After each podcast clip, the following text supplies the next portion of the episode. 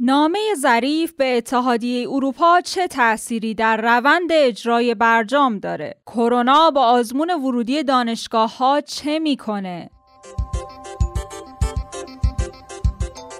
سلام امروز یک شنبه 15 تیر ماه پادکست خبری پادیو رو میشنوید. در پادیو امروز از مصاحبه با کارشناس مسائل آمریکا در مورد نامه ظریف به اتحادیه اروپا حاشیه های حضور محمد جواد ظریف در مجلس رشوه دانیال زاده به حسین فریدون و علت طولانی شدن کرونا در ایران رو براتون خواهیم داشت. امروز هشتمین جلسه رسیدگی به اتهامات اکبر تبری و سایر متهمان برگزار شد. وکیل دانیال زاده یکی از متهمان این پرونده در دادگاه گفته موکل من ادعای اعمال نفوذ و پرونده ای که سال 95 در این خصوص به اون متهم شده بود رو هیچ وقت نپذیرفته ولی به رأی دادگاه و مرجع قضایی گردن نهاده. اتهام موکل من در اون پرونده پرداخت رشوه به حسین فریدون برادر رئیس جمهور بوده. ماجرای نامه ظریف به اتحادیه اروپا سه کشور اروپایی انگلیس، آلمان و فرانسه با حمایت آمریکا از ایران خواسته بودند به ممانعت از دسترسی بازرسان آژانس به دو سایت هسته‌ای کشور پایان بده و با اونها به طور کامل همکاری کنه. ظریف روز جمعه در یک نامه رسمی به کمیسیون مشترک برجام که مسئول نظارت بر این توافقه موارد عدم پایبندی این سه شریک اروپایی برجام رو طبق بند 36 این توافق یادآوری کرده بود. این نامه مستقیما خطاب به جوزف بورل مسئول سیاست خارجی اتحادیه اروپا نوشته شده. بر اساس اعلام خبرگزاری های رسمی هم جوزف بورل مسئول سیاست خارجی اتحادیه اروپا در بیانیه‌ای که جمعه شب در تارنمای رسمی این اتحادیه منتشر شده نوشته امروز نامه از وزیر خارجه ایران دریافت کردم که نگرانی های ایران درباره مسائل مربوط به اجرای برنامه جامع اقدام مشترک توسط فرانسه، آلمان و انگلیس را از طریق مکانیسم حل اختلاف به کمیسیون مشترک اونطور که در بند 36 توافق شده ارجا داده و گفته که همچنان به حفظ توافق هسته‌ای مصمم هستیم. امروز هم محمد جواد ظریف وزیر امور خارجه با حضور در مجلس به سوالات نمایندگان جواب داده اما این جلسه علنی یکی از پرتنشترین جلسات مجلس 11 هم بوده. آنچه اتفاق افتاد دوستان آن نبود که شما گفتید. من هیچگاه مسائل داخلی رو به خارج نبردم. کس لا. دوستان دوستان. دوستان. یکی از موضوعات مورد سوال نماینده ها قرارداد با چین بوده که ظریف در این مورد گفته. نکته بعدی که باید در سیاست ما مورد توجه باشه توجه به جابجایی مراکز قدرت جهانیه. به همین دلیل هم هست. که ما ضمن حفظ یک سیاست همه جانبه و ضمن داشتن اعتماد به نفس کامل برای اینکه در برابر شش قدرت جهانی بنشینیم و به قول آقای ترامپ کلاه سرشون بگذاریم برای اینکه شرایطی رو ایجاد کنیم که آقای بولتون نگران یک ملاقات ما با آقای ترامپ باشه در عین حال همین اقتدار و همین خودباوری رو داشتیم که با چین قرارداد استراتژیک 25 ساله مذاکره داریم. می‌کنیم. و من اینجا لازمه به ملت بزرگ ایران بگم که در قرارداد با چین هیچ موضوع مخفی وجود نداره. زمانی که در ملاقات آقای شی با مقام معظم رهبری راجع به روابط استراتژیک و قرارداد 25 ساله صحبت شد اعلام کردیم. زمانی که پیشنویس قرارداد و من به چین بردم در سفر سال گذشتم اعلام کردیم. زمانی که چین پاسخ داد به پیشنویس ما اعلام کردیم. زمانی که دولت چارچوب پاسخ چین به پیشنهاد ما رو برای مذاکره پذیرفت. اعلام کردیم و زمانی که به توافق هم برسیم که هنوز مذاکره وجود داره اون رو هم اعلام خواهیم کرد. شفافیت کامل در روابط ما وجود داره. ظریف در انتها از کنایه های نماینده های مجلس به خودش هم خیلی ناراحت شده. در صحبت های منطقه‌ای هر چه ما کردیم با هماهنگی یکدیگر بود. اونایی که شهید سلیمانی رو می‌شناسن اونایی که با شهید سلیمانی دمخور بودن اونایی که با سید حسن نصرالله دمخورن اونایی که با مقاومت عراق و لبنان و فلسطین دمخورن اونها می‌دانند نه شما اونها می‌دانند که روابط ما چگونه بود.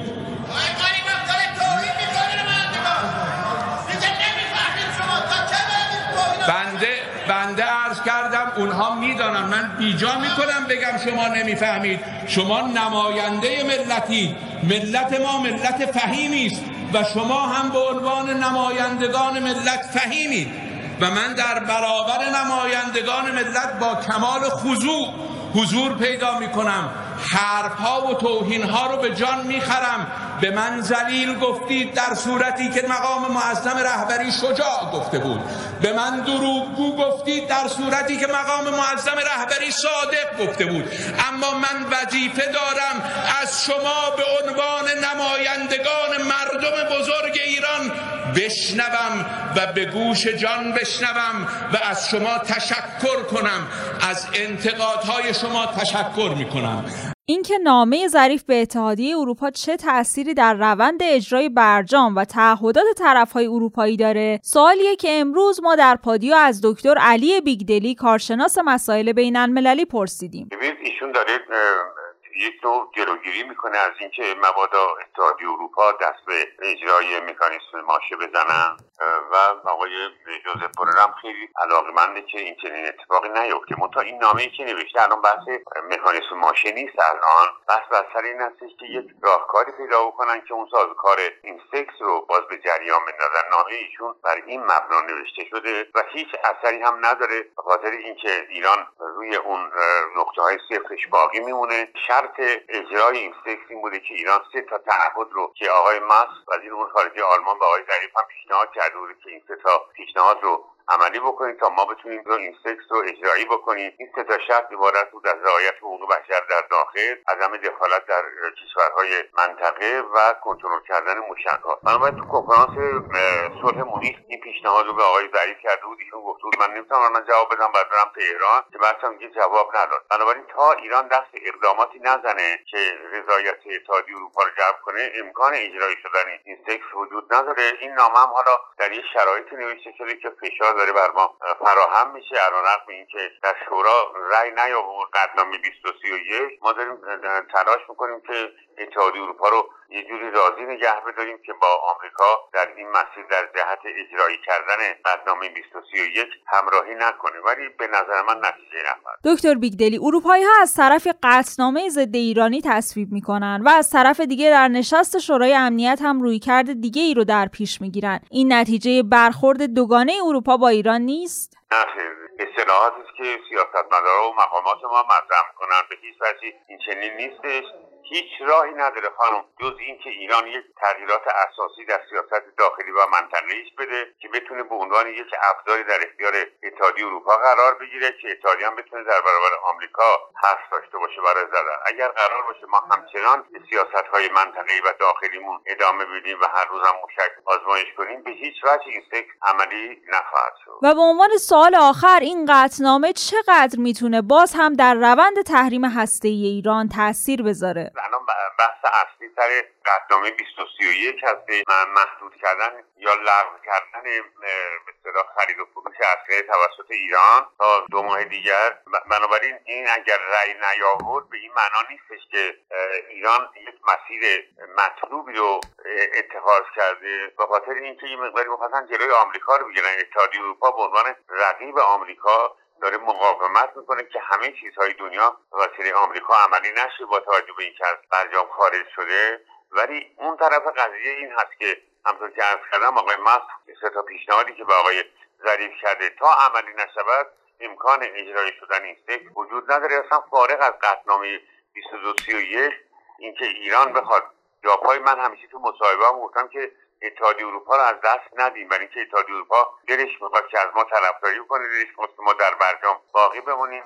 مخصوصا آقای جوزف بورل به دلیل اینکه تمایلات سوسیالیستی داره خیلی با آمریکا رابطه مطلوبی نداره. مثل خانم موگیرینی هستی بنابراین این راهش این هست. یعنی ما اگر آقای ظریف پنجاه تا نامه دیگه هم بنویسن در همین نقطه های صفرمون باقی بمونیم. هیچ تغییری در رفتار اتحادیه اروپا به وجود نخواهد آمد. ممنون از دکتر بیگدلی که وقتشون رو در اختیار ما قرار دادن. چیزی که شنیدید مصاحبه پادیو با دکتر علی بیگدلی هیئت علمی دانشگاه شهید بهشتی و کارشناس مسائل بین المللی بود.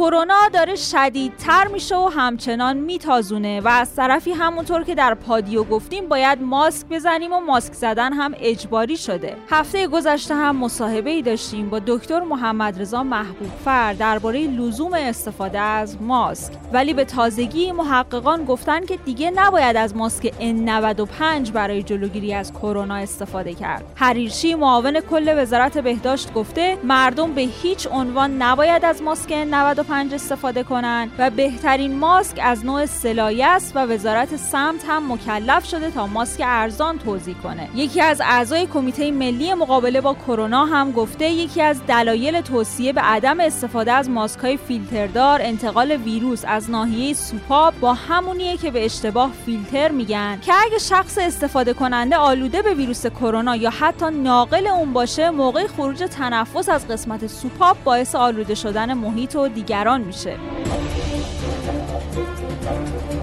معاون بهداشت وزارت بهداشت استفاده از ماسک رو ارزون ترین و مؤثرترین راه در پیشگیری از ابتلا به کرونا خونده و در عین حال گفته حتی اگه تا دو ماه دیگه واکسن کرونا در اروپا و آمریکا تولید بشه که نمیشه اما این واکسن تا یک سال دیگه به دست ما نمی‌رسه. ولی واقعا کرونا تو ایران چرا انقدر طولانی شد و این ویروس تا کی قراره تو کشور بمونه؟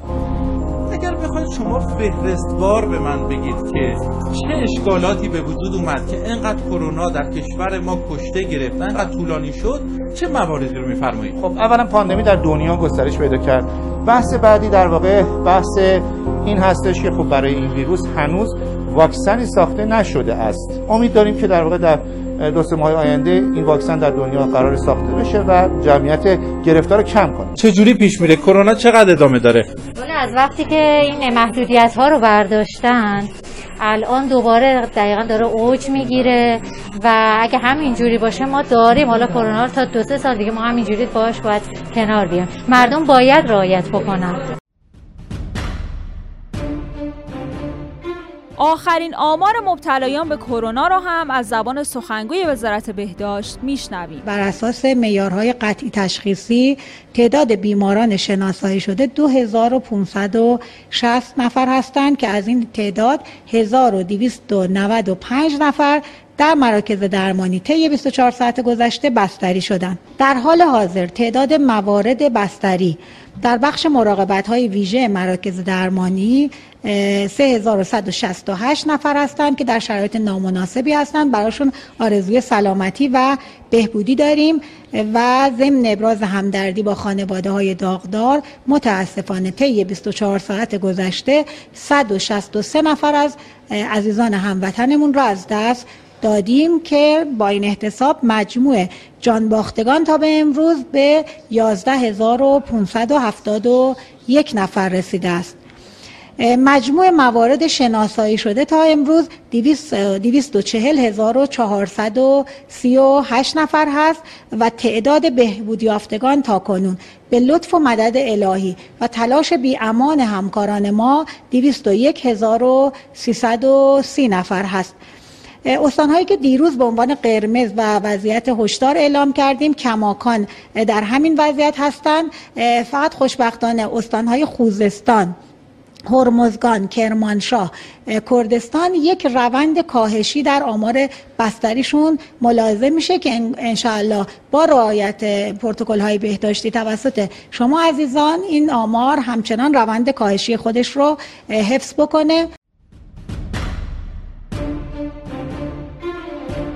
کرونا با آزمون ورودی دانشگاه ها چه می‌کنه؟ تیر ماه با برگزاری آزمون کنکور گره خورده. هر سال توی این روزها شرکت کننده های کنکور در گیرودار برگزاری این آزمونن. اما امسال شیوع فزاینده کرونا که همزمان شده با تاریخ برگزاری این آزمون، برگزاری کنکور سراسری رو در حاله از ابهام قرار داده. در ادامه اما اگرهای کنکور برخی از نماینده های مجلس هم از احتمال تعویق کنکور سراسری خبر دادن. اما رئیس سازمان سنجش آموزش کشور بر رعایت کامل های بهداشتی تاکید کرده و از داوطلبا خواسته نگران نباشند. دیروز یک عضو کمیسیون آموزش مجلس گفته که پیشنهاداتی وجود داره مبنی بر اینکه کنکور در مدت زمان بعد از ظهر تا شب در فضای باز برگزار بشه یا اینکه برگزاری کنکور در چند روز باشه تا هم تراکم کمتر باشه و هم با برگزاری اون در فضای باز ویروس منتقل نشه زمزمه های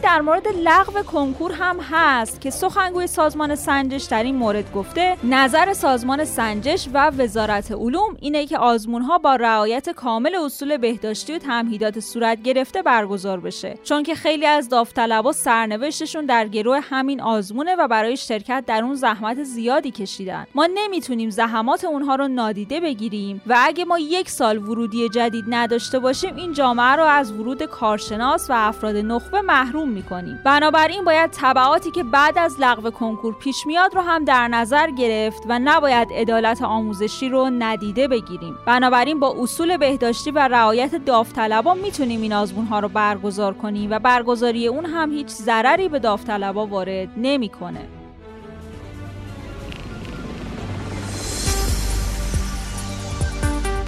در قسمت قبلی پادیو اسامی چهار نفر از بازیکنهای استقلال رو براتون خوندیم که به کرونا مبتلا شدن. اما روز گذشته اعلام شد که 13 بازیکن استقلال تا الان به ویروس کرونا مبتلا هستند. استقلال هفته گذشته با فولاد خوزستان بازی داشت و حالا حسن بیت سعید بازیکن فولاد گفته ما از دوازده روز پیش کرونا داشتیم. سرپرست تیم استقلال هم اعلام کرده که قطعا امشب استقلال با پارس جنوبی جمع بازی نمی‌کنه. تقریبا قبل از ظهر امروز بود که آقای سعید رمضانی سرپرست تیم فوتبال استقلال به سازمان لیگ فوتبال اومد تا جلسه ای رو با مسئولان کمیته مسابقات سازمان لیگ در رابطه با بازی امشب استقلال مقابل پارس جنوبی داشته باشند همین الان که با شما صحبت می‌کنم تقریبا دقایق پیش بود که آقای سعید رمضانی پس از اتمام جلسه از محل ساختمان سازمان لیگ بیرون آمد. ما از ایشون سوال کردیم که بالاخره چه اتفاقی میافته و ایشون اشاره کردن قطعا امشب استقلال مقابل پارس جنوبی بازی نخواهد کرد. ما از آقای رمضانی حتی این سوال هم داشتیم که ظاهرا مسئولان سازمان لیگ به استقلالی ها اعلام کردن در صورت اینکه استقلال امشب مقابل پارس جنوبی بازی نکنه به نتیجه سه بر سه بازی رو بازنده خواهد بود. آقای رمضانی اشاره کردن که در این مورد قطعا سازمان لیگ نمی‌تونه تصمیم گیرنده نهایی باشه و نظر نهایی رو باید کمیته انضباطی فدراسیون فوتبال اعلام بکنه. یعنی به استقلالی گفتن سه هیچ بازنده ای اگه نرید جمع؟ آقای رمضانی تلویحا اشاره نکردن به این موضوع. حتی ما پرسیدیم که واقعا به شما چنین چیزی رو گفتن. ایشون به نوعی حالا پاسخ این جواب رو چندان واضح ندادن. ولی قطعا همچین اتفاقی افتاده و طبق به قانون فیفا اگر تیمی مقابل تیم دیگر بازی نکنه قطعا خب سه بر سه بازنده هست. هر روز در مورد موضوعات روز با مزدگی های مختلفی در شبکه های اجتماعی میشه. شهاب نوشته صابخونه گفته می‌خوام اجاره رو زیاد کنم. مستجر میگه نه معاون وزیر گفته من می‌تونم نپذیرم. پس نمیپذیرم. صاحب خونه میگه ای بابا من شرمندم پس فردا میریم ثبت خونه رو به نامتون می‌زنم. زهیر گفته واقعا احترام به سالخورده ها از بین رفته. تو مترو یه پیرمرده وایستاده بود هرچی به یه پسره گفتم پاشو بذار حاج آقا بشینه. می‌گفت نمی‌خوام چرا خودت پا نمیشی؟ هانیه هم نوشته من مطمئنم که اگه آخر و زمان بشه و شهاب سنگ بخوره زمین دریاها بیان بالا و بعد همه گیاهان از بین برن و قحطی بشه. یه ویروس هم بیاد که همه آدم ها بمیرن و زامبی بشن و برگردن. اگه از هر ملیت یه نفر مونده باشه که برای بقا بجنگه قطعا ایرونی برنده میشه چون برای همه چی تمرین داشته.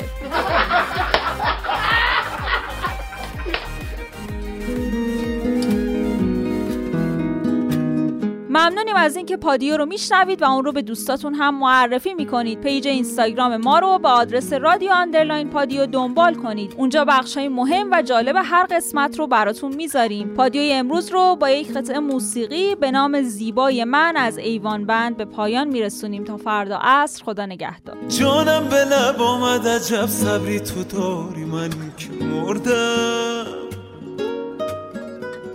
پیراهنم را پاره کن من بوی از یوسف نبردم. امشب کلید خانه را دیوانه را دستت سپردم. جانم به لب آمد عجب صبری تو داری وقت دیدار. کوشانت دیوانت مانده میان بغز و رگ بار.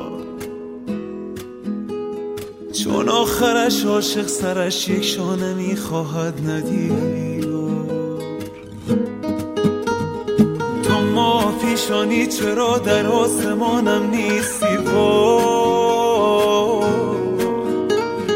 ای ماه پیشانی بگو در آسمان کیستی؟ وای. تو هم ز خویشم مانده ای هم در گلویم مانده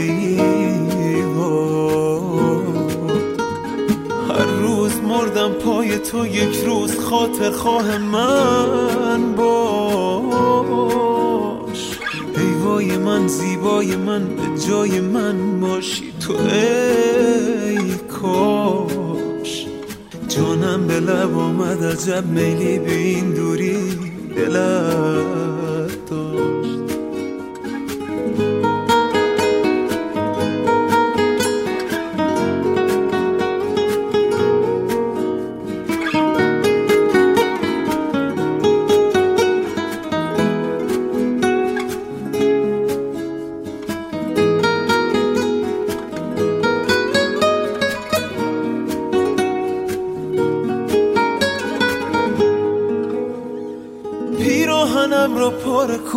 جان رسد دست تو هم ده. من پای تو جان دادم و از تو فقط دل خواستم ده. من پای تو جان دادم و از تو فقط دل خواستم ده. تو ما پیشانی چرا در آسمانم نیستی؟ وای. ای ماه پیشانی بگو در آسمان کیستی وای؟ تو هم ز خویشم مانده ای هم در گلویم مانده ای وای؟ هر روز مردم پای تو یک روز خاطر خواه من باش ای وای من زیبای من به جای من باشی تو ای کاش. جانم به لب آمد عجب میلی به این دوری داشت